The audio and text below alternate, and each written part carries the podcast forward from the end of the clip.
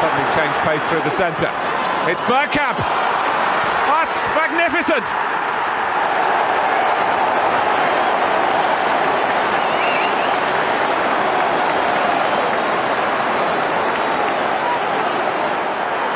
The move, and then this, which left Dabizas totally stranded.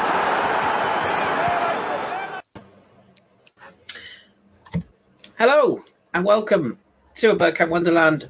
We, not you, we are an Arsenal podcast. I am your host, Kris, and this evening I am joined by two distinguished gentlemen.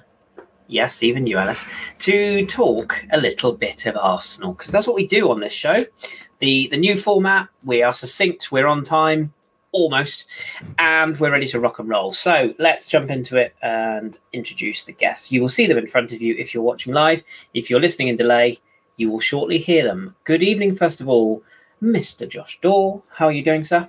I'm doing very well, thank you. Uh, I've taken over Danny's um, hot seat. Uh, we won't go into the reasons why it's hot, but um, let's just say it's uncomfortable um, mm. pushing the buttons because I have not done it in a while. Uh, so, as you see, if I'm ever looking down, it's because I'm doing the tweets at the same time. Um, what can I say? He makes it look difficult, and it is multitasking. He's uh, he's sat in a pub watching us right now. How the other half live. We we've got so many sponsorships and royalties now that Danny can just sit there and do nothing. We haven't. That's a massive lie. Uh, but we also have uh, your medical hero and mine on the show tonight. Um, fresh off of 497 shifts, probably in a row, according to the NHS in the UK. It's Mr. Ellis Mel. Ellis, how you doing, sir? I'm good, thank you. I'm glad to be back. I think I looked with Danny when we tested my audio yesterday, and the last time I've actually did a pod was the 26th of August last year. So long overdue return. I'm looking forward to it. So you're like the the Alex Oxlade Chamberlain of, of podcasting. You sort of come back, you know, pr- promise a lot, and then ultimately get injured and miss the season. It's you know that's fine. That's okay. Probably more like Diaby with the, the amount of time I miss. yeah, just without the talent. Um, anyway, I'm joking, dear listeners. Uh, right, let's say hello to just a couple of people in the chat. Um, so just looking down, I see um, MJL is live on our Twitch channel. Evening to you, sir. Uh, as you said, Danny is in the pub uh, eating lots of food. I would imagine. Um, Hambo Gumble's there, Paul Neal, Phil Macker, Phil's always there, Rudy Rastos. Who else is there? Jimmy. Jimmy's there. Hey, Jimmy, how you doing? Um, and StreamYard. Uh, that's the people who host us. But, you know, it's nice to say hello to everyone, isn't it? Right. Uh, let's get on with it then. So we'll, we'll talk a bit about Leicester, first of all, because obviously that was our last game. Um, seems it's been a while, Let's Let's, let's kick off with you. Unchained side lots of goals, a 4 2 victory. One man stood out probably above the rest. We may come on to him individually in a minute, but your overall thoughts on the performance and how good we were as to how pretty poor Leicester were on the day. Yeah, um, a much more dominant performance compared to the, the opener against uh, Crystal Palace. Um, yeah, Leicester were poor, and I think they probably will struggle this season. I think correct me if I'm wrong, are they yet to actually sign a player this summer? Um, they've obviously got a lot of financial struggles and are going to have to sell before they can buy. Obviously, we've been linked heavily with Thiel- Tielemans, but I don't know if that made. I didn't even notice him really on the pitch when he played against us. Whether that's a, a, a reason why we haven't gone for him, or if it's just a case of the, just the way Leicester are playing. But yeah, Leicester were poor, um, but I thought really, obviously, particularly Jesus, we, we were we were brilliant, really. The way we played, the we really something seems to have clicked really on this side. Like I'm always excited for the start of the season, but now I find myself sort of like longing for the next game. I feel like with uh, Jesus, we've got someone or the striker that Arteta's always wanted. And I really think with the investment, the, the, the players we brought in with Zinchenko, I think he was an unsung hero. I, I think they're both them, Gabriel Jesus and Zinchenko are really unlocking players like Xhaka. I thought Xhaka had a very good game. I thought obviously Martinelli had a very good game. And I really think that sort of left side is really growing and, and flourishing under the players that we brought in and, and the football that Arteta wants to play. And it was just, it was one of those games where I thought 4 2 sort of flattered Leicester, really. I think we really dominated them. And I think it shows a lot about Jesus says that he's scored two goals, got two assists, and he's actually pissed off that he didn't probably score three or four. And I think that shows the quality in the team we've got and and the level I think we've we've stepped up to this season. And it's it's just really positive. I just find myself, like I said, just longing for the next game.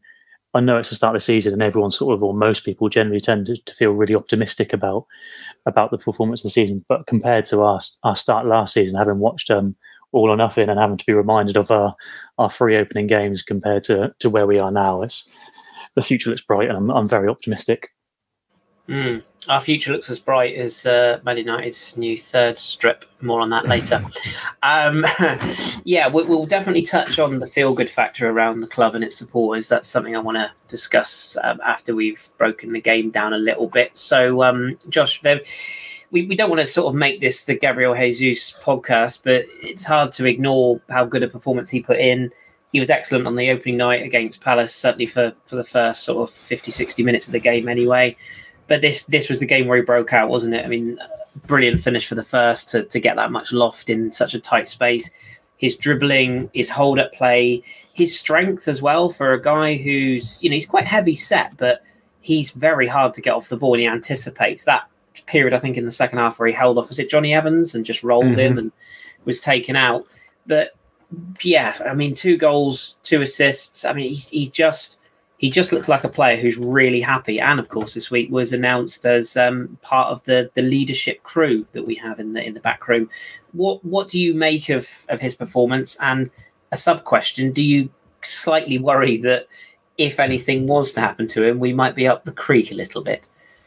Yeah, I think it was a dream home debut, should we say, for for Jesus. It's exactly what we kind of brought him in for. Is yeah, scoring and creating, which is what we've really called for in a striker. We've either had the last two strikers have either been a, a finisher or a creator, and we've not had that option. And it kind of shows, I think, if we look back in January, do we wish that we'd got um, Vlahovic over Jesus in the summer? And to be honest, I was thinking I'm happy we held out for him because he looks to be that perfect striker for us for exactly what he brings to the team. And yeah, he was afforded a bit more space than we were at Palace. Um, obviously, he's used to playing at the Emirates as well. Doesn't just play there when he was with Man City. I uh, remember, it was the Brazil national team squad's um, home ground for a few years. Uh, so he's definitely had a lot of um, a lot of time in that home dressing room as well. And I think, yeah, there's been so much buzz around him coming in, and it's his chance as well to show what he can do in the run up to December. I think we've got him at a perfect point, and yeah, Leicester look like they're in disarray, and you can see from all the tactical breakdowns how well we've done against like Jonny Evans, and we've always targeted him and just that ball over the top. Yeah, there's, there's so many standout performances I think against Leicester, and even performances of players that I'm sure we're going to go on to Aaron Ramsdale. I mean, we wouldn't be talking about necessarily how poor he was in some chances if that exact moment you were talking about where Jesus rolls uh, Jonny Evans, that's just a ball straight up and would be marked as an assist for Ramsdale if he does put away the chance to get to his hat trick. And I think, yeah, it was just going to be the start of things to come with Jesus. And you can see how positive everything is around the club because I don't think I've seen so many people on Twitter saying they're watching the under 21s. That's how hungry you are now for games. Mm, yeah, that's true. It's, it's, quite quite the change around, isn't it? Just just sticking with you for a second. Just something else that came out of what you said there that I wanted to to bring up. Um, there was a, a tweet that went around that I, I happened to just see. You know how things are retweeted into your timeline, and it was actually somebody mocking somebody who was trying to be negative. But I actually thought it got me thinking because the tweet essentially was saying has has anyone else noticed that in the opening two games of the season, in both games, we've had less possession than the opposition? Um, and the guy who sort of subtweeted it was like, "Only you, your weapon," kind of thing, because it's the sort of thing that only Arsenal fans will look for. But I actually looked at it, and now, granted, Leicester had fifty-one percent, so we're talking literally two percent. But I do wonder if if it's a slight um, transition in in Arteta ball this year because in his first sort of 18 months, it was all about possession, possession, possession. It was the pet model. It does feel a bit more like this season, we're willing to let the opposition come at us because we seem to be a lot more heavily reliant on the counter attack, particularly with that front three. Do you feel like it's just purely because of the two teams we've opened up against, or do you think this is the model that we are going to be probably going to take in, taking on into the season further? That's for you, Josh. Sorry. Oh, sorry. uh, I was writing. I was doing other things. I wonder. Uh, I thought you Uh, were stunned into silence for a minute there. No, I mean your question did go on for a while, and I kind of zoned out.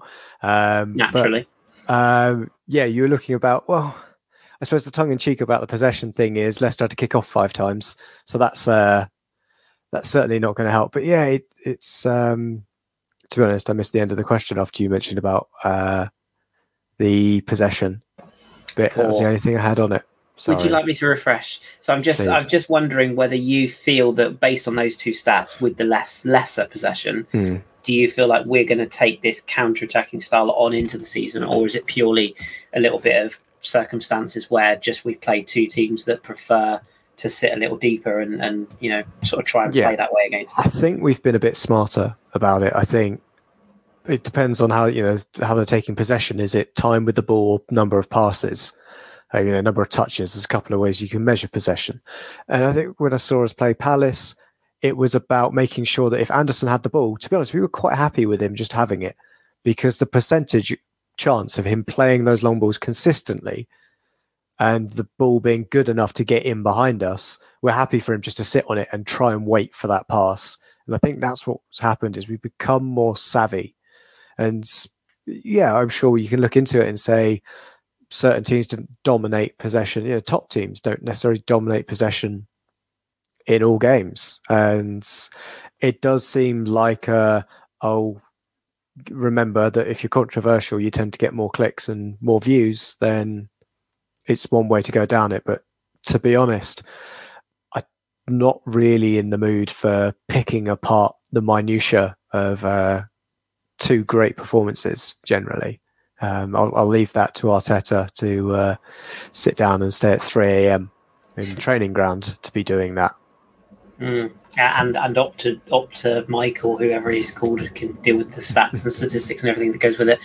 Um, just to say, by the way, if you are watching live and you do want to give us a question, um, if you can do just what Jimmy and Phil have done, just put put put a capital Q at the start of your message, and then the question afterwards. We will try and keep a, a list of those for the end of the show. So feel free to chuck them in as we go.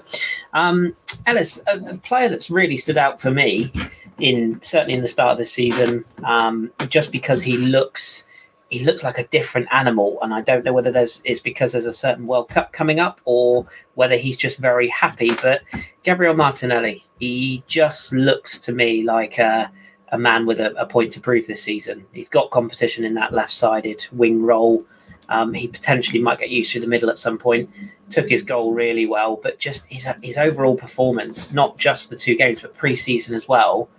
He just looks on it, doesn't he? Looks fitter, looks brighter, looks really at it.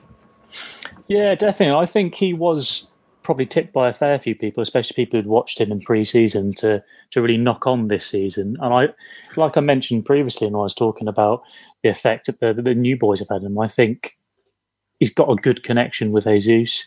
I think Zinchenko on that that left fullback offers quite a lot more in terms of attacking and passing range compared to what what Tierney offers as a left back and what our other left backs have offered. And I think it, they're really gelling well together, and they seem to sort of get quite pulled. They're like all four of our goals, pretty much against Leicester, came from that left hand side. Was was involved with either Gabriel Martinelli, Gabriel Jesus, Xhaka, and Zinchenko. They were all sort of milling around, getting quite close, and it seems to to really be affecting Gabriel Martinelli. He's getting more chances, and it.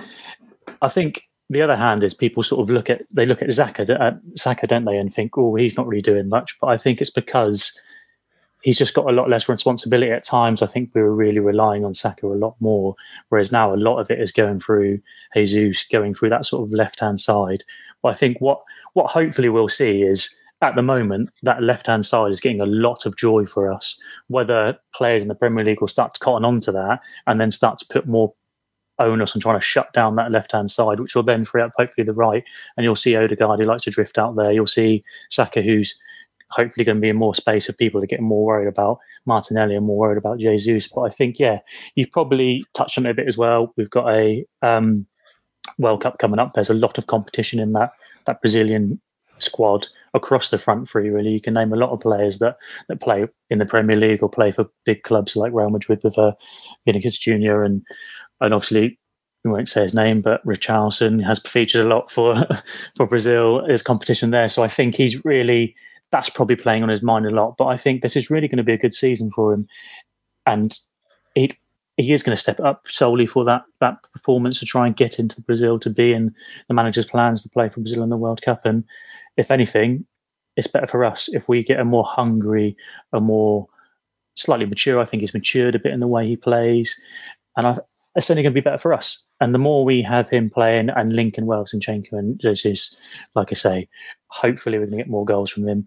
And potentially for a while we won't get found out. We won't not found out. It's probably the wrong the wrong phrase, but clubs won't cotton on to that for a while, and we'll get a lot of joy from then. And if it does come to the case where they start to put more men on him, then it's only going to free up other players. I think what we've got and what Arteta has brought to the squad is we've now got a very mobile, very hungry, very um, pressing front three in Saka, Martinelli, Gabriel, just even front four if you want to include um, Odegaard. He's a good presser as well. And I think it's not a case of everything goes through Saka and you shut him down, you shut down that attack. The thing is, you try and shut down him, you've got Gabriel Martinelli. You try and shut down Jesus, you've got Saka on the side. There's a, there's a lot of players there which are going to afford us a lot of flexibility. And and yeah, like I said, good things. I think we're going to get a lot more out of him. I think the one complaint from last season is there's not enough goals spread out. Whether we are going to, like you say, rely a lot on Jesus, and when he potentially, if he does get injured, we're going to look for other people to step up. Step up. Hopefully, Martinelli's brought that form, and like you said, we could potentially play him through the middle instead of Nketiah in other games and go from there. So, yeah, hopefully he stepped up. He looks good. It's only two games. He had a good preseason as well. Hopefully, he continues to build on this form. and We get a, a, a much more um, goal output and assist output from him. Yeah, yeah, hundred percent. Yeah, it's all very well starting well, but we've got to see the continuance of it. But definitely positives. And um, speaking of positives, Josh, um, the, the the goal the goal fiend Granit Xhaka is is at it, um, notching from from close range. I think it's fair to say it was a terrible piece of goalkeeping from from Danny Ward that presented the chance, but something seems to be a little different in that midfield sort of role this year, doesn't it? It almost seems like Thomas Partey has been has been invited to sit a little deeper, which was arguably the role that Xhaka was was doing.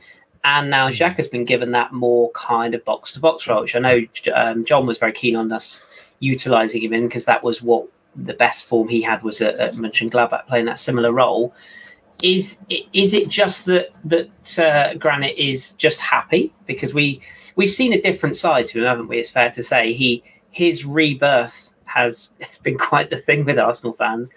I'll stop short of saying and I'm in love with him, but you can't deny he started the season well, and, and that partnership does look pretty settled, doesn't it? Yeah, I think what has changed is rather than Partey sitting deeper, like he did at the end of last season, is we've brought the fullbacks in next to him. Now that Zinchenko's come in, he was the left back that has that kind of quality. And when personally I saw us getting Zinchenko in, I said the best place for best position for him is in midfield. He's a superb midfielder. I think obviously when you're trying to get into the Man City midfield, you've got to be Kevin De Bruyne, Bernardo Silva, uh, or an equivalent to Rodri to really get in. It's some very, very good players in world football generally wouldn't get into that midfield.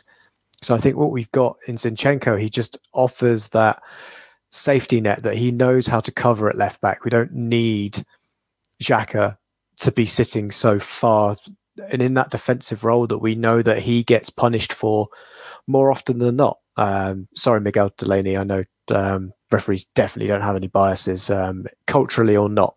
Um, anyway, uh, yeah, and I think that's the thing that we've been allowed to let Xhaka, and I think it's the case on the other side, but obviously with Odegaard, we know Um, he was afforded freedom anyway. But those two kind of sitting together, they're both just as aggressive as each other, and as as probably Odegaard was generally uh, towards the end of last season. But one thing I have noticed is he's not pressing as much. Odegaard, you know, he was the guy that was leading the press. Now I've got Jesus doing that as well. So I think there's a slight difference in what's happened with our midfield, and we've got a slightly more stable base. What I would like to see is us against um, more quality opposition. Leicester obviously scored two goals against us, but I think it's just going to see how that's going to work, and especially with Tomiyasu coming back, what does that change to the dynamic? Because obviously we've got Ben White playing there right now. How does that change with Tomiyasu? Because I think as Ellis was talking about us switching between which flank we're most aggressive down. I think because uh, Ben White isn't necessarily as athletic, should we say, in getting up and down the pitch as Tomiyasu is, that perhaps that's why we're being a bit more reserved because Saka's having to do a lot more tracking to kind of engage further down the pitch because Tom Tomiyasu would normally have that covered. And that's why we're hitting the left. And obviously Martinelli, what a preseason he had. He's getting assists left, right, and centre. And I think last time I was on, I said, has Martinelli got better in preseason or is it because we've got a decent striker for him to hit? Um, I think it's a bit of both, but he does look really hungry. Um, so the same for Xhaka as well. Mm. I think I think like um, Steph said in the chat there, it is nice to see Granit Xhaka playing with a smile on his face. I mean that that is nice. I mean we we have been through all of the emotions with Granit, and I think we I think we'll all probably whether we you know whether you're a fan or you're not, I think you can all sit there quietly and go, we all know at some point this season we we know we know it's going to happen. We know he's going to two foot somebody through the middle of the pitch and you know cost us a game. But but that's the player he is, and that's just kind of what you get. But it is nice to see him settled, and and I think um, a few other podcasters have made this point on their shows, and I've seen it written a few times that the the All or Nothing documentary has brought out certain players. I think Xhaka is, is one who's come out quite well from it and, and strikes you as a quite a humble guy and the interview, like with his family as well. I thought that was hmm. quite telling in how his wife came across about how he deals with it. Um, and he's just a very old school footballer, isn't he? You know, if, if you think he's been a cunt, he'll tell you he's been a cunt, and that's just kind of how it is. Um, we will just touch on the.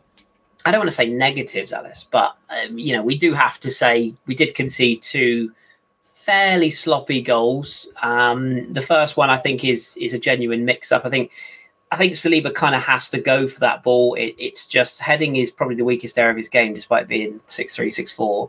Um, it's just one of those sort of moments, but the pressure was there to, to put him into that position. And then the the second goal, it's a good finish. I think. I think it depends if you're a goalkeeper or a striker as to what you say about that, whether it's you know iffy goalkeeping or just a good take. Um, but the thing I really liked about it is we responded both times and some of that will be down to how bad Leicester were organised. But any concerns that against a better side, if we give up two chances or two opportunities like that, and let's not forget, as the first half was it Fofana that went close as well.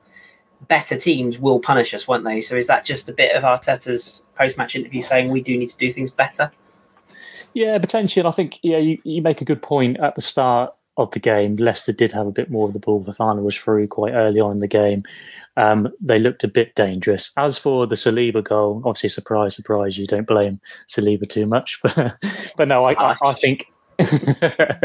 I think, um, yeah, I sort of agree with you. It's a, it's a, I don't think we'll see him do that again, if ever. Um, and if he does, it won't be for a very long while. It's just one of those things that happens. Sometimes you get your feet wrong, sometimes you head it wrong, and it goes in. And it's just just one of those things. And, and like you said, we responded both times really well. I think people made points. I didn't quite clock it um, watching the game or even watching the highlights, but I've seen a lot of people make points on podcasts um, and on on my Twitter feed about how the fans actually clapped and applauded like Saliba and cheered him on a bit not long after he conceded that goal. And I think that really helped. You saw, um, I think it was Odegaard come right up to him, give him a big pat on the back. Like there's a lot of um, team, what's the word? Camaraderie. Togetherness. To, yeah, mm. camaraderie, togetherness both, there. Both Yeah, yeah, yeah. Um, and you can see the the team and obviously the fans supported him, and I think that's great. And going back to Granit Xhaka, had that been um, potentially last season and not William Saliba, and that was Granit Xhaka who headed in there, I don't think the fans would have been as uh, supportive. But but there we go. I think I think it's great. He's he's a young very talented centre back, and I think the worst thing you want to do is get on his back when he makes a mistake. And you've got to nurture these guys. And uh, like you've said, and like you've done many times on pods and on Twitter, you praised him and said how how good he can be. And I think it's important to sort of nurture that. And and if he is going to be as good as you say, we want him at Arsenal, don't we? Um, and as for the the second goal, the um, the Maddison goal against um, Ramsdale. I think Carl's mentioned a couple of times in our chat. I don't know if he's mentioned it on podcast, but he has had some concerns, and I think other people have concerns with uh, his form carrying on from the end of last season into this one. I thought first game of the season against Crystal Palace, I couldn't really say done much wrong. I think at times Ramsdale probably kept us in the game. I think it's 50-50 really. It's a good shot from Maddison. If he is going to score from that position, you're going to have to hit it hard and you're going to have to go between his legs. And I think that was the only way he was going to score from that position. Ramsdale at his near post probably should do better as well, but it's not as if he's uh, David De Gea in uh, the, the game earlier in the weekend where it's a little light ball squirming through his hands. There, there was power on there. You can sort of forgive him that. But I think what it shows, and like you mentioned in the question, it shows a way we can sort of respond to that. And other times, I think we'd probably crumble. Last season, I think we'd probably crumble under that sort of pressure. This season, again, potentially, if you're going to be a bit on the harsh side, you can sort of say Leicester let us back into it with poor goalkeeping um, in the third or fourth goal. I can't remember what it was. Um, but yeah, I think it's good. It's good for the team camaraderie. It's good for the fans to to not get our back, and I think there's a feel good factor going around the, the, stadium, which builds into that, and it shows with the way the players are playing. We're not necessarily going to concede and just crumble under the pressure of going back to within one goal. And it's good to see. I think it flattered them really. I think on another on another day, Saliba's not going to head that into his own net, and that shot from Maddison with that power is going to crash off the bar or the post or hit Ramsdale in the chest and not go for his leg. So I think I think it flattered him. I think we were we were we weren't ever really in any danger. And like you say, on both occasions, we struck back pretty quickly, so we never really had the chance to let that that fear factor seep in. Yeah, and on another day, I think if we take the chances that we create, we we win that game five or six. I mean, there was well, a period? Yeah, yeah. Granit Xhaka hit the bar from yeah. a close range header at the near post, and on the day that goes in, we've mentioned it before. Jesus could have scored four goals.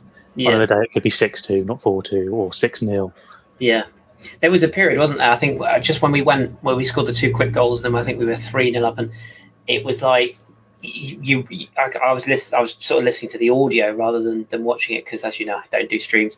Um, but yeah, it, it, sounded to me like we were ripping them to pieces at that point, and they didn't know how to respond. And that's something that seems to have changed since last season, where I feel like at, at times last season we were almost a bit afraid to go for the throat. We were sitting on one or one nil or two ones and and I hope that this is the sign of a, a new ruthless Arsenal that actually take their chances and, and put teams to the sword. Um, nice transition though, Josh, in, into what Ellis said there about the Saliba situation with with the own goal. The crowd noticeably did get behind the player, and I think some of that is because they clearly like.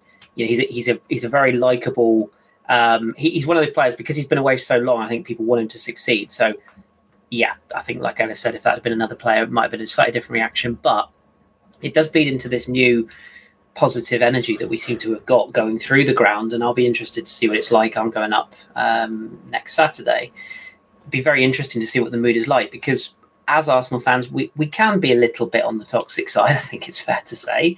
And of course, while the sun's out and you know we're winning games, there isn't going to be a problem. But there does feel like a feel good factor, doesn't there? There does feel like a togetherness between manager, players, fans, um, and even some goodwill from other supporters. I think I've noticed a few supporters from other teams that are starting to go, actually, they're quite quite enjoyable. They're quite likable team again.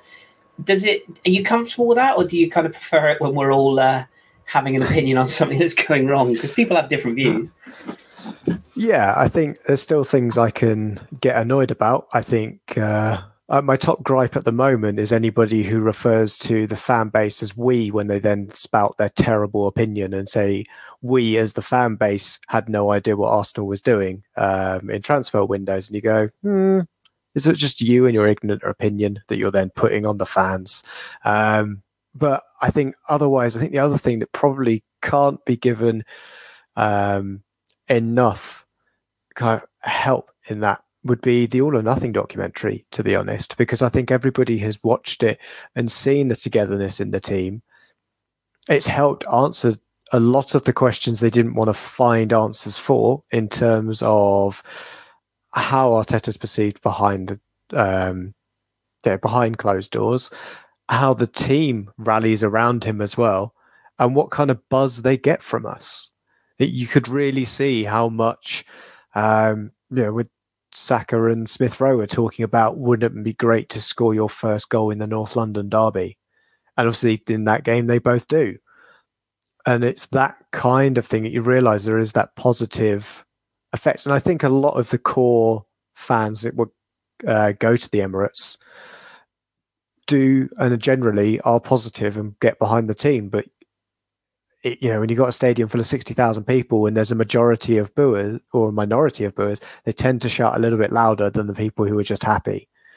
Um, but now there is that proper support in there. Everybody who's making noise is all doing it positively. And yeah, Saliba has been potentially caught up in some um, conspiracy theories, should we go with, and uh, of how he has been perceived to be treated. Um, by the club, but now he's here, and obviously what obviously helps is whenever any player is out of the squad for an extended period of time, how good they are always elevates above their actual standard. Uh, I can think of you know when Rob Holding was injured for a couple of months, he then becomes the next um, Maldini, and then when he comes back in, you go, oh yeah, he's Rob Holding, our fourth choice centre back. Um, and again for someone like Aaron Ramsey or Jack Wilshere, you know, you're wondering if you were getting the the star kid that completely uh, bossed the game against Barcelona, and again you go, oh no, he's our fourth choice midfielder. So I think that's there's part of that hype in Saliba, and obviously he is there and he is a high quality player. But I think the hype at finally seeing him um, has brought a load of positive energy into the club. Yeah, yeah, I, I completely agree. Before we move on to um, the next subject, which is something actually I'm going to kind of slightly splice into the pods this, this year because I, I, think it's important that we do look at other clubs. So I'll explain what I mean by that in a second. But um, I'm just going to ask you for I'm, going to ask you for a one word answer here, which is, is why I'm going to ask the question, not answer it, because we all know I can't do short answers. Um, yes or no? Do you feel confident that we are either top four or challenging? So I'll ask you the two. So, Ellis, top four, yes or no? Yes. And challenging for something a bit higher, and higher could just be third. I'm not saying title, but higher than third, higher than fourth. Higher than fourth to third, yes. Not for the title, no. Okay, that's fine. Yeah, that's fine. You can caveat it. Um, same to you, Josh. Fourth. Oh yes, fourth. Okay, and aspirations of a bit higher. Second. They were challenged seconds. Interesting. Okay. Uh, it depends if Liverpool can keep uh, 10 players on the pitch for most of the game. Well, or 11 you know, players, should we say? You got to play with your head, haven't you? Haven't you, Darwin? Yeah. um, but yeah, I mean, that does lead me nicely in. Let's say I want to, this season, obviously, we are an Arsenal podcast. It is going to be focused on Arsenal. Of course, it is. That's why we're here. But I do just kind of want to look at our rivals at, at the time of each week that we do a pod and, and just sort of a, a, very brief overview of maybe the big story of the week. Um, this week, I think I think it's fair to say that that Man United are the story of, of this particular week. They. I, I, I, always feel like I don't want to laugh too much because we were there, weren't we? Let's be honest. We were exactly where they were, not just last season, but sort of post Wenger and, and, at times under Unai, and, and it, it, was it felt pretty rough. Um, I'll just ask you both, uh, and we'll keep this brief, but what where's your head at on this one, Ellis? I mean, do you, do you look at their? None of our fans are going to feel sorry for theirs, but do you look at what's going on at United and think, actually, what we did was bang on? You know, we got rid of the egos, we got rid of the players that that were potentially on the fringes that were just taking up wages. we changed the manager and we went for a whole new philosophy. For a club of their size, and let's not forget one of our biggest rivals over time, it, it's embarrassing, isn't it? I mean, Brentford tore them to pieces at the weekend. Mm. I think, like you say, there are there are um, you can make comparisons. Obviously, our start to to um, last season and their start to this season, but I think with our start to last season, you can caveat it with the fact that we had a injury or not injury, COVID struck squad for the first game of the season against Brentford, who were a newly promoted, hungry team, and the team that we put out there.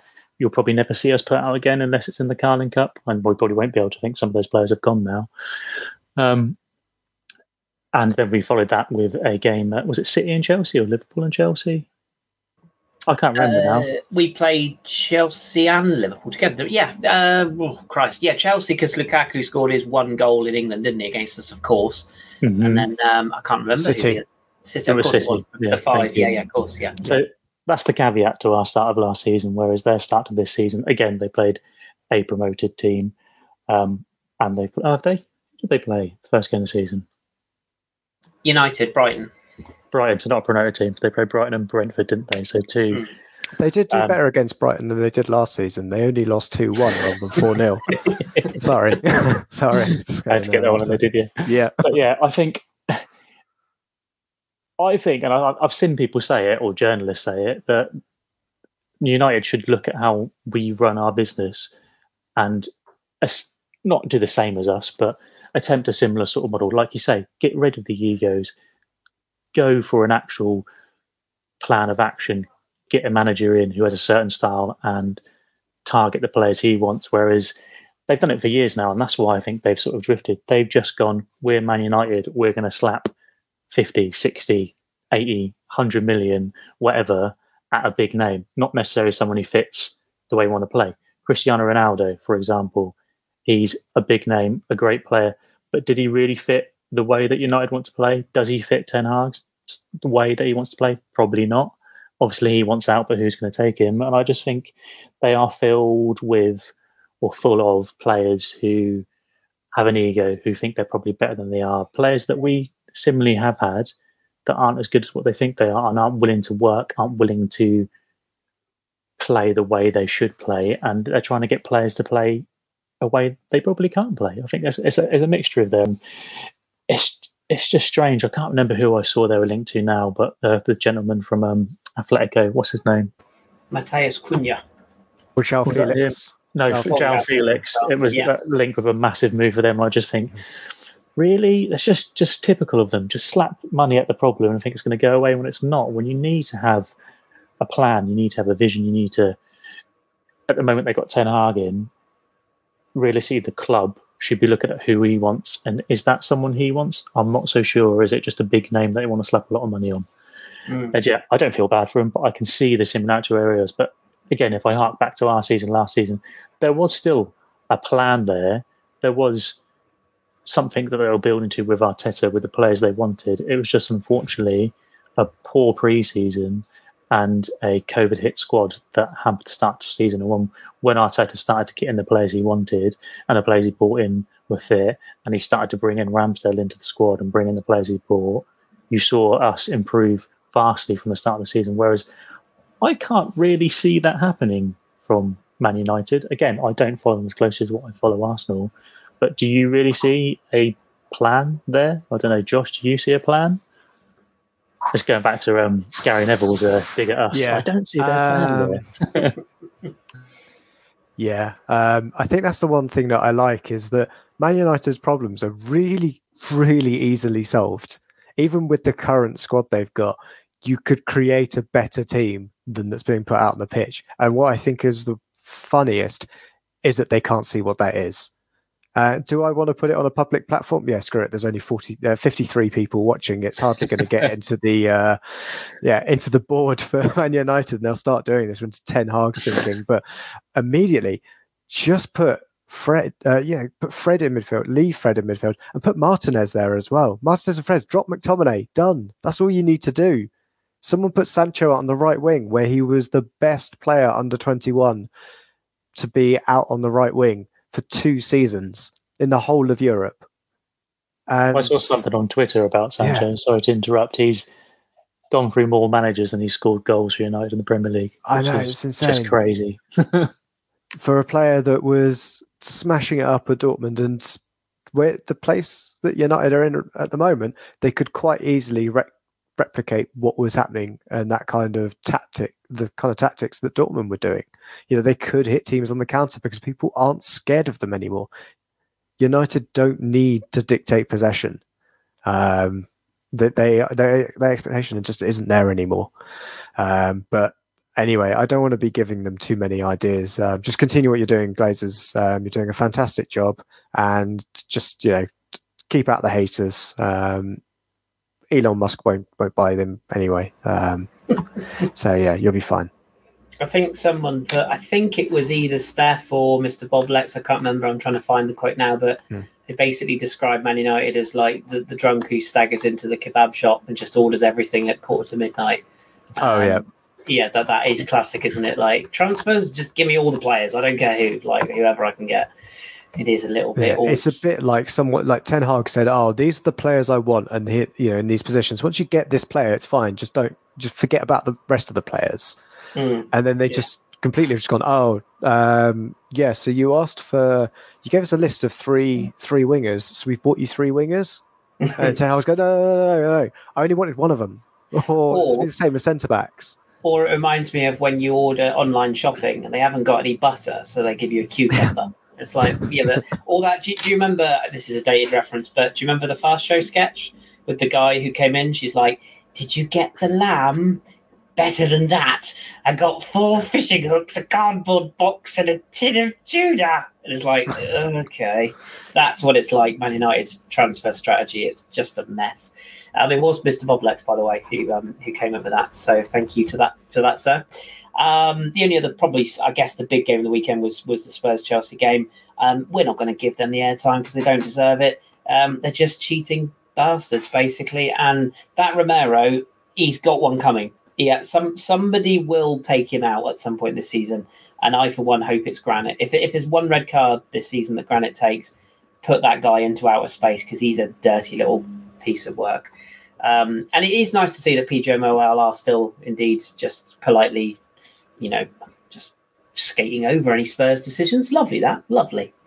anyway, let's move on before I go down that route. Um, we have had quite a lot of questions, so we are going to come onto those in a minute before we sort of um, close the show down. But I do just want to kind of look ahead to the, the next game. We, we won't do the preview because the preview show, which, uh, by the way, Fran was on our preview show with Danny last week, did an excellent job. So shout out to Fran. We're playing Bournemouth on Saturday. It's the it's the tea time game. Um, yeah, never quite sure about these. Ellis, what, how are you feeling about that? Because on paper, we all know games aren't won on paper, etc., and so on. But it, it is a, it's a winnable fixture. Um, not sure what uh, what jacket Scott Parker's going to wear. I almost feel like he's he's one he's one week away from coming out in a full sort of. I'm not going to say what I was thinking, but if I said uniform, you'd know what I was thinking, wouldn't you? But he uh, he he's very interesting in his in his attire, shall we say? But do you feel that that's a game we've got to go there and you know put Bournemouth to the sword like Man City did at the weekend because they swept them aside? But it is that tight ground, isn't it, and compact and all that, so it's not going to be easy. We're City at home against Bournemouth, or they away? They were at home, yeah. Whereas we're at home. Yeah, yeah. So I think yeah, it'll be a, it'll be a different kettle of fish at, at Bournemouth's home ground. Um, I still say I'm, I'm confident. Really, I think we've definitely got enough to get past them. I don't think it's going to be a repeat of um, playing Brentford the, the first game of last season, playing a newly promoted team that got something to prove prove away. But um, yeah, I think we'd like you say, smaller ground, not going to be afforded as much space as what we have at our ground or what City have at their ground. But I think the way we're playing, I am quietly confident. But I never like to be too confident because it worries me. But I'm just like I said, uh, like I said at the start of the, the start of the pod, very optimistic. I'm looking forward to every game. Obviously, if we have a slip up, which we will uh, and uh, eventually have a slip up, but at the moment, the fixtures we've got coming up, the teams are playing, they're there to be won. And I think if we're going to challenge for third or even second, if you're Josh, then these are the games that we need to win. Yeah, yeah, well said. Um, what's your approach to this, Josh? I mean, I guess the, the other question I'd ask you is: Would you go? Would you go with an unchanged side? We've seen the under twenty ones play this evening. They've won two one.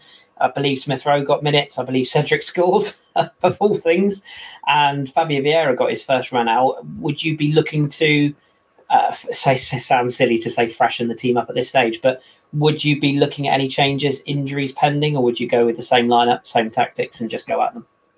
Uh, yeah, I wouldn't be changing anything. Right now, we're at the point where we're not, well, until the weekend when the bank holiday comes up, we're not, um, we're still playing a game every week.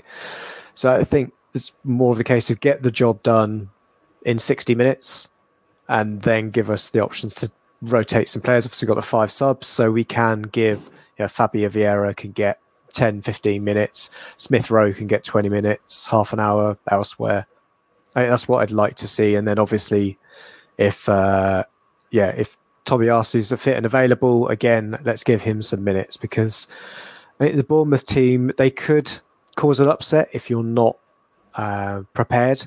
Just say to think there was a little bit unexpected by their result of the you know, first game of the season.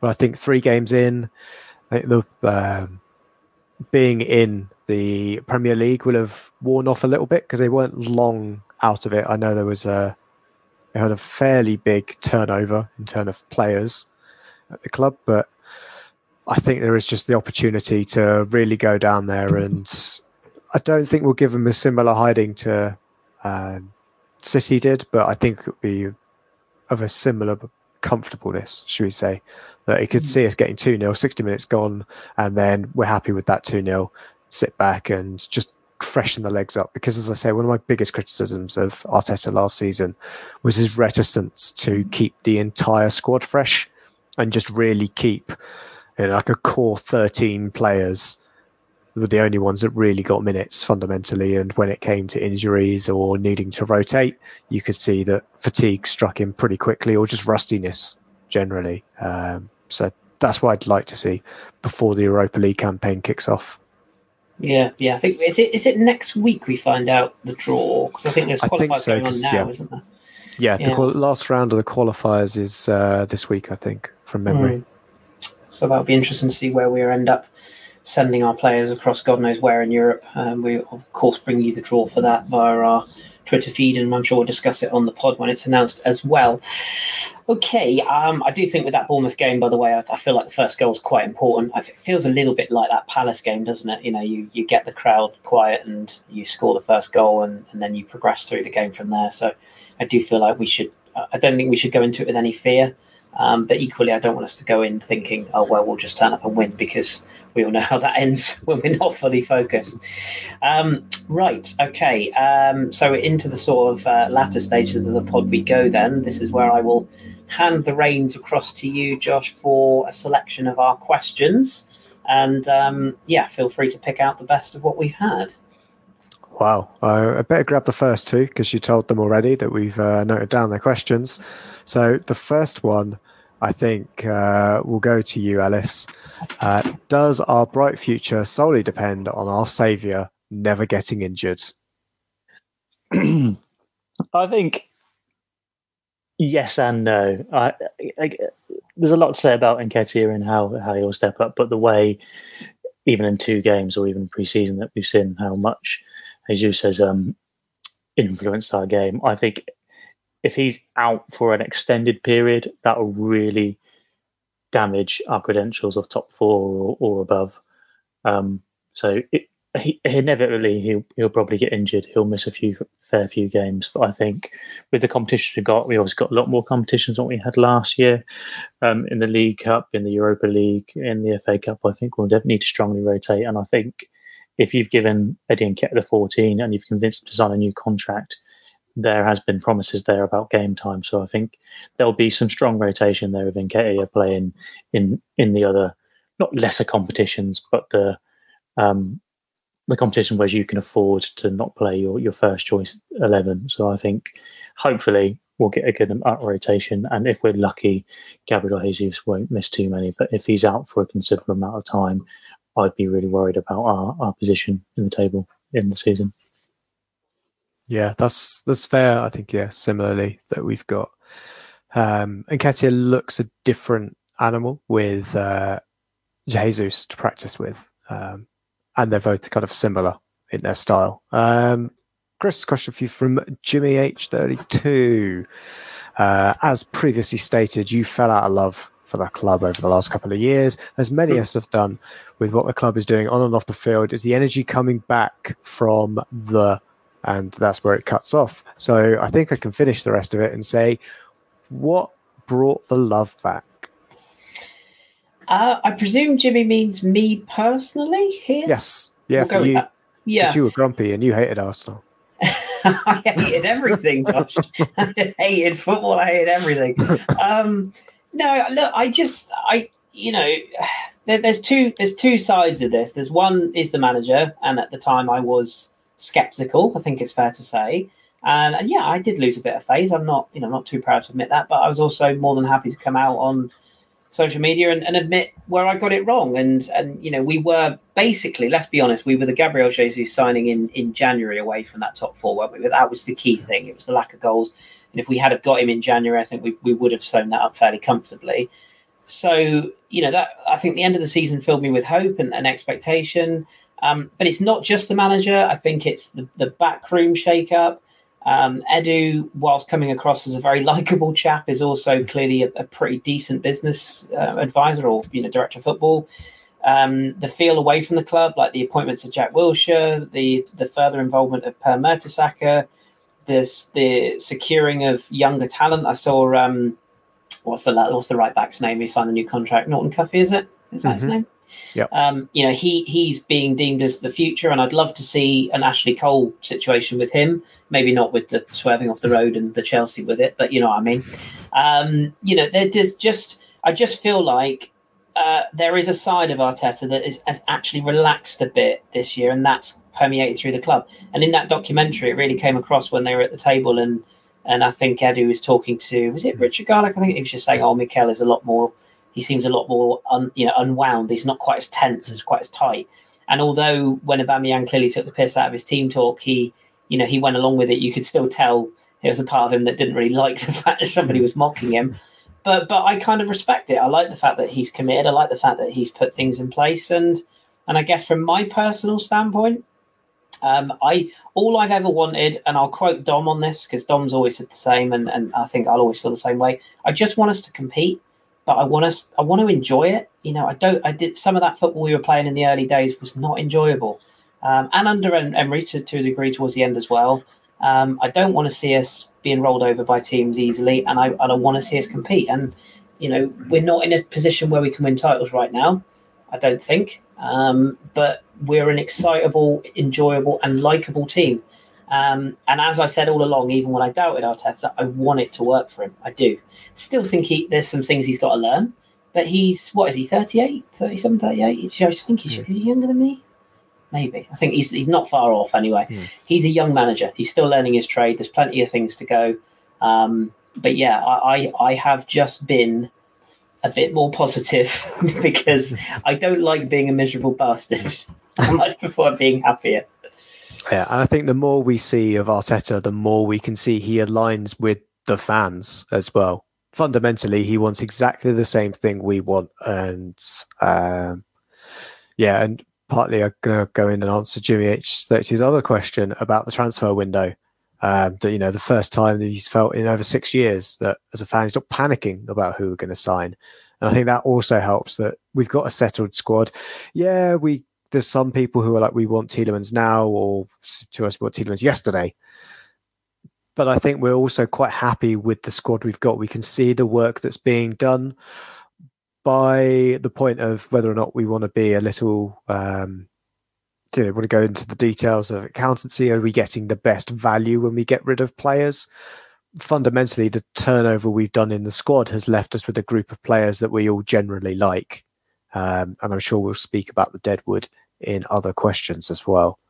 Um, I think which question shall I go to next? Um, quickly, Kris, uh, will Marseille win the league with Nuno as top goal scorer?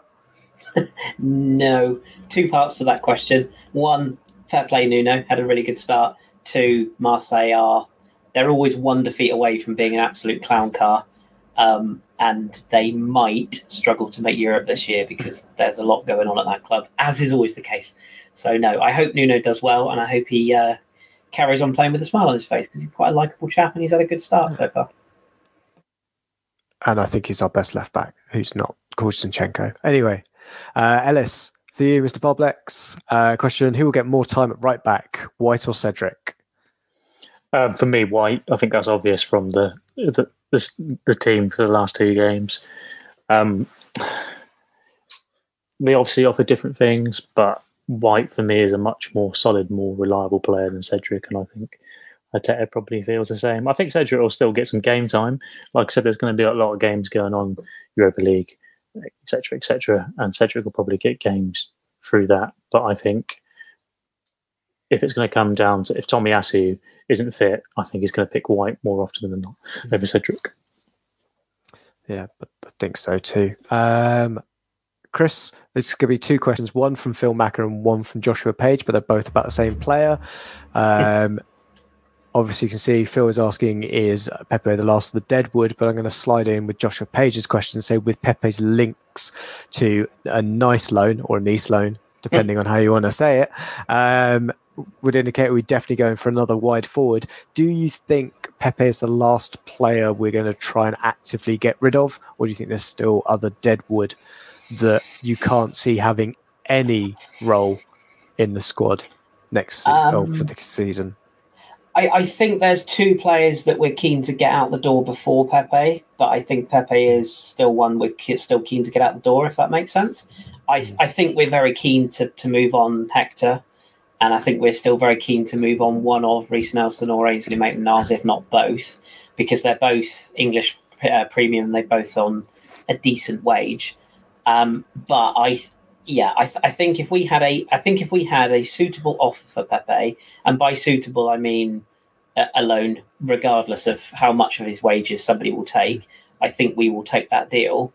Um, it makes me a bit sad because I still think there's a player in there. And I think if his attitude's right and if he trains hard, I think he will get chances, especially in that Europa League. He's the sort of player that would be absolutely ideal for that Europa League run because it'll give him opportunity for game time. It'll give an opportunity to play anywhere across the front three, arguably in rotation with Nketiah. Um, and it will give him an opportunity to put himself in the frame for for a place. Um, you know, come sort of Christmas time, or well, I suppose that'd be World Cup time, wouldn't it? Did Ivory Coast qualify? Did they? I can't remember. Uh, I don't think so. I don't think they did either. I may be wrong, but say they didn't, he would be valuable. Um, but personally, I think we're going to bring in a wide forward regardless. But I think whether Pepe stays or goes will determine what level of wide forward we get in. Because I think if Pepe stays, they'll just go for a, you know, a, a Gakpo or somebody who's uh, potentially going to come in and, and, contribute maybe further down the line, like next season. Whereas I think if Pepe goes, they'll look for a, a ready-made guy who's going to come in and challenge, or Fabio Vieira will play that role because he played that role tonight, and Arteta's sort of spoken about that. So, yeah, um, if I had to put my mortgage on it, I would say Pepe does still go before the end of the month um, because I think he wants to play football. But if he stays, um, I, I, hope we utilise him because otherwise, you know, 72 million quid, we're not going to get 72 quid for him at this rate if he's not playing games. So, uh, I'd, I wouldn't mind seeing him at Leeds. Weirdly, I think that's the sort of move that would make sense mm. for him. But you know, I just, yeah, I think it just makes sense for him to move on, and, and it is a shame. And he would be what the last one of the of the era prior to Arteta to go, would he? Well, excluding Xhaka, I suppose, but I think he would be the last of that that Raul Sanllehi tribe tribe of people. Yeah, certainly people brought in under Sanllehi and Mislintat as well. Yes, and Mislintat, anyone yeah. else that anyone else that's still here was brought in prior to them. Yes, exactly that. I, I, I, do. I say I do hope he stays, but there is a little bit of bias in me because, again, yeah, I saw the player that he was, and I saw the player that we signed, and unfortunately, the player we've got now is not the player that we that we invested all that money in when he was the best player in France two and a half years ago. Uh, I could say something about the French league, but I um, can't be bothered. Don't even think about can't it. Be bothered. Um, Ellis, question from your friend of mine, Stefan Selby. That was Kris's friend as well. Uh, he's got Tierney has come on as a sub in both matches. Is there something we need to worry about regarding Zinchenko, or is it just good five sub strategy? Um, I don't think it's uh, something we need to worry about. I think in in both games we've been well. Actually, in the Leicester game we were relatively comfortable. So you give Zinchenko a bit of a, a bit of a um, bit of a rest. Um, and with the Crystal Palace game, I thought I don't want to be too critical of Zinchenko, but at times towards the end of that game, there's a bit of a squeaky bum time with Crystal Palace, and I thought Zinchenko was getting a bit tired, and they just wanted someone who's a bit more not as attacking threat in Tierney, but a bit more sometimes more solid defensively, and someone who can sit back and and, and stop that sort of counter attack with attack that Palace are trying to do. So I, I, I don't think you should be concerned about fitness worries for Zinchenko. I just think at the time it was either tactical or just giving me a bit of a rest because we were comfortable. Yeah, that's fair. Uh, I'm going to speed run the last two. Um, over to you, Kris. Who's the bigger flop, Sancho or Maguire? Oh, Christ, that's a loaded gun, isn't it? Mm. Um, I'll say Maguire because I still think there's a player in Sancho, whereas I think Maguire was never that great in the first place. But yeah, Sancho's been badly managed. Him yeah, and Rashford, it's so. a crying shame, but yeah. Well, um, and Ellis, one last one for you, and then I will take uh, Hatayumi's question regarding uh, some certain midfielders at uh, another club. Um, yeah, procrastinating one ball. We could not have got Gabriel and Jan, so who is a comparable signing as I can't see many as a special player? Um, does he mean who is comparable as a someone we couldn't have got in January, or does he mean in terms of another team so, got? Yeah, yeah. Who could we have got in January that would have been comparable to Gabriel? Uh, okay, got, got yeah. Um, this is a really difficult question. I, I, I don't think there is anyone like that. Certainly not anyone who's Premier League proven. Um, and and you two know as well as most people listened to me before. I don't really watch much more than the Premier League or Arsenal. So, in terms of across the continent or in um uh, in Europe or, or further afield, I don't know. Probably you or Kris are probably a better one to answer that. I can't really. I, I don't really know of anyone that would have made an impact as much as Jesus has made for us. Was it in January? Did he say? Oh, oh, as in strike. Sorry, I thought mm, when he said Gabriel, yeah. I was like, why would we want to bring in another centre half? Um, yeah, no, I, I, I, I think you're right. I, I think the only way we could have done it is if we'd have brought in a player who was um, a player who wasn't getting games, who was available in January for a short loan. I think that's the only sort of player we could have brought mm. in at that point.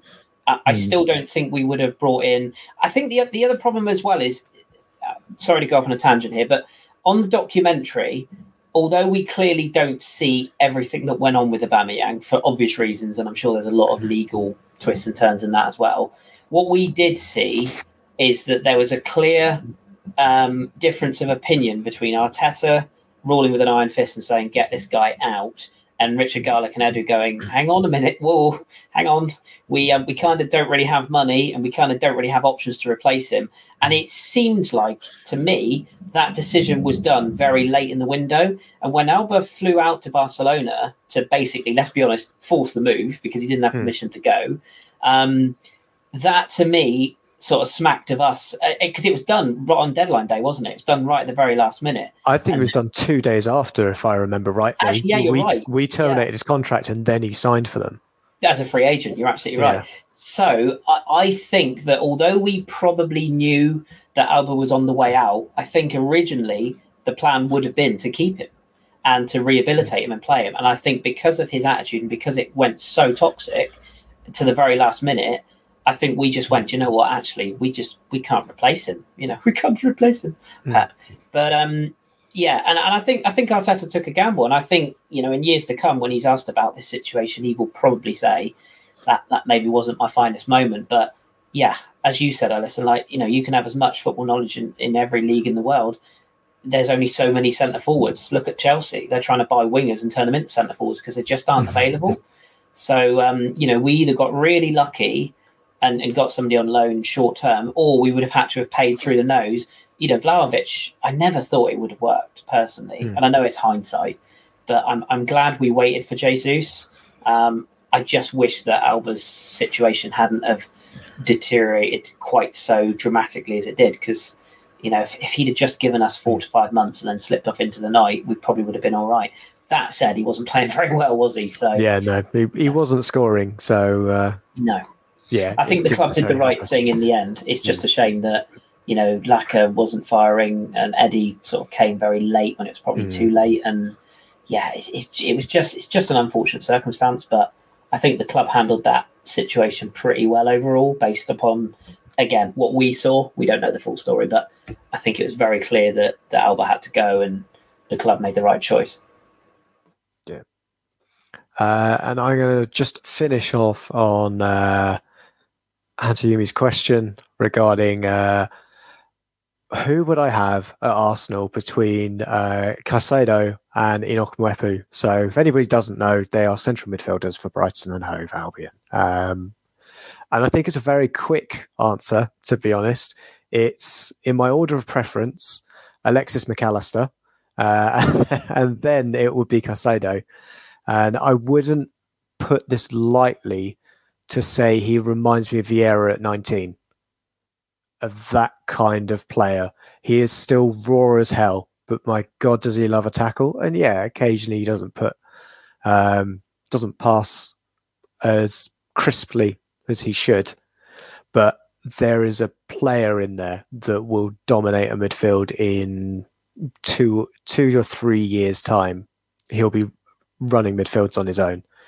Uh, but right now, it would be an interesting situation for us to go after because the money you'd want, I wouldn't justify starting him. Let's put it that way. It's that difficult thing. Would you pay fifty million pounds for a player to sit on your bench? And I don't think we're in that position necessarily. Although it's one for the future, it's that kind of money to get him out. Mwepu, if you wanted to get him out of Brighton, I think 25 million does it um, at best. That's probably the most on there because he hasn't really shown what he can do yet. Um, still very raw in terms of what you've seen from him. And to be honest, Caicedo is the one with the higher ceiling. Um, I think it would be a crying shame if he left to go to Man United, and that is the only issue on his CV as he grew up a Man United fan. Um, but we know from many, many players that we can find from anywhere in the league, you know, um, how many of Liverpool legends um, grew up supporting Liverpool? We'll do that, and I'll leave it there. Uh, and then pass over to you, Kris, to wrap up the show. Yes, excellent, excellent. Um, and yeah, I think it's fair to say I don't know what Danny's plans are for deadline day this year. I don't know whether we're going to do a show or not. We'll, we'll certainly do a podcast around the the transfers because I, I, still think we're going to be fairly active in the next couple of weeks, both ins and outs. But um, yeah, I, I, think we will we will sort of judge our window at the end of it, as it were. But um, one thing's for sure, our rivals are going to be busy. I think Chelsea and United in particular are going to be very busy. I wouldn't be surprised if Liverpool went into the market now with the amount of injuries they've got. So, uh, and if City lose Bernardo Silva, for example, I think there's going to be a fair bit of movement. So, um, yeah, one thing's for sure, teams like Brighton, I would imagine, will very much be looking over their shoulders at clubs with money right now particularly clubs who are very deep in crisis, looking to throw their money wherever they possibly can. But we shall see. Right, um, we are going to leave it there then for this week. Uh, thank you to everybody who has joined us both live um, and in delay. Uh, if you listen to this on the podcast, uh, I think we've had a couple of first-time viewers and listeners tonight, so hello to them. Um, and um, and I personally have been speaking to a friend of mine recently who's looking to get into podcasting quite soon. Um, and uh, I, I, used our show as an example of how not to host. Now I'm joking. Uh, of how to uh, sort of you know embrace the world of podcasting. And I know there's a lot of new podcasts out there and people starting on their their first sort of steps into this world. Um, and what I would say is it's just really nice to have just a nice chat with people and just enjoy it. Enjoy it, man, as Rio Ferdinand would say. So um, yeah, to anybody anybody out there who might be looking to start a podcast or maybe come on ours at some point, um, you know, keep in touch with us. Keep keep on asking those questions because without you, dear listener, we are just three blokes talking into the wind. Some would argue we are that anyway, to be fair. But uh, we appreciate each and every one of you. If you haven't already, um, please do hit the subscribe on the YouTube, uh, hit the bell for all the notifications as to when we go live. Uh, you know where to find us on Twitter and all of those good platforms. Um, keep it tuned in. We are doing a preview show, I believe Friday. I want to say Danny will do it it varies, but keep an eye. Danny will do a preview show.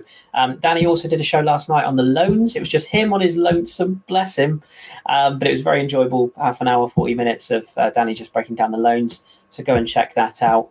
And uh, yeah, keep it tuned. We will be back next week.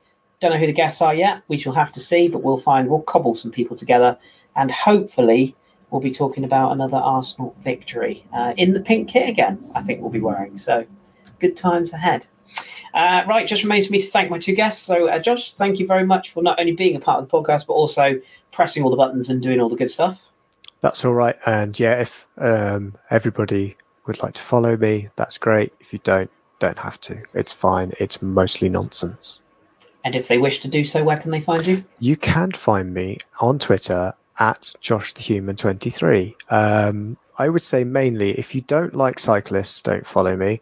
If you don't like James O'Brien, don't follow me. If you don't like railway workers, don't follow me. Um, if you don't like, um, I don't know, tongue in cheek comments, don't follow me. If you don't like Brighton, if you're a Palace fan, follow me. It's funny. Um, I do like opposing fans um, on my timeline. It's quite nice. But yeah, um, otherwise, yeah, see what happens. Playing the game, playing the game. You, see, you got to do it. You got to do it. Um, Ellis, if people want to follow you, thank you, of course, for your time this evening. Nice to have you back after all this time. Um, and can you also confirm live on air that you do not have Spurs players in your fantasy team this year? I can confirm at present I do not Oh, have a single Spurs player in my well, fantasy team. as I said, it's been nice having you back. You won't be on the show again, but thanks for coming on. Um, but, but no, it has been good to to have you back. And um, yeah, you're you're uh, you're available on the socials, I believe. If people wish to follow you. Yeah, it's been good to be back. Um, if you wish to follow me on Twitter, I'm at LSMel, my literal name, but I probably wouldn't bother because I don't really do much or tweet much. Well, mainly just retweets, I imagine. Actually, when you asked me to put my Twitter handle in, I didn't even know what it was. But you can follow me there if you wish. I have to say, Ellis has turned a corner with players because he asked, he texted me this week to ask me Oh, who he should put into his team as well. and you full well I wouldn't tell him Kulusevski. I didn't bother. I just thought I, I knew you were the man for Brighton, so I Yeah. asked you about a Brighton player, and you gave me another player that wasn't from Brighton as well. I know. You're taking a sabbatical, so I know I can pinch your ideas. yeah. keep them on the back burner. I've started my fantasy season very well, so I'm sure that will go off a cliff um, very, very soon. Although I did bench Reece James and he scored last week, and I benched Sekou Mara and he set up Southampton's equaliser, so that went well. But anyway, not to worry. Um, right, we'll leave it there then. So, as I say, thank you to everyone who's tuned in. Um, we do appreciate your support as always. Uh, let's hope that this feel good factor continues. Um, and let's hope that our other rivals, particularly the ones just down the road from us, if they could start losing, that'd be lovely. But uh, thank you so much for joining us. Thank you to Danny, um, who's sort of here but not here tonight for all his hard work. And uh, we will be back after the Bournemouth game and, of course, back before to preview it. Keep it Arsenal. Enjoy yourselves and stay safe. We'll speak to you very soon. Good night. As soon as I scored that goal, I was fucking livid. Splendid business. Get down, dog.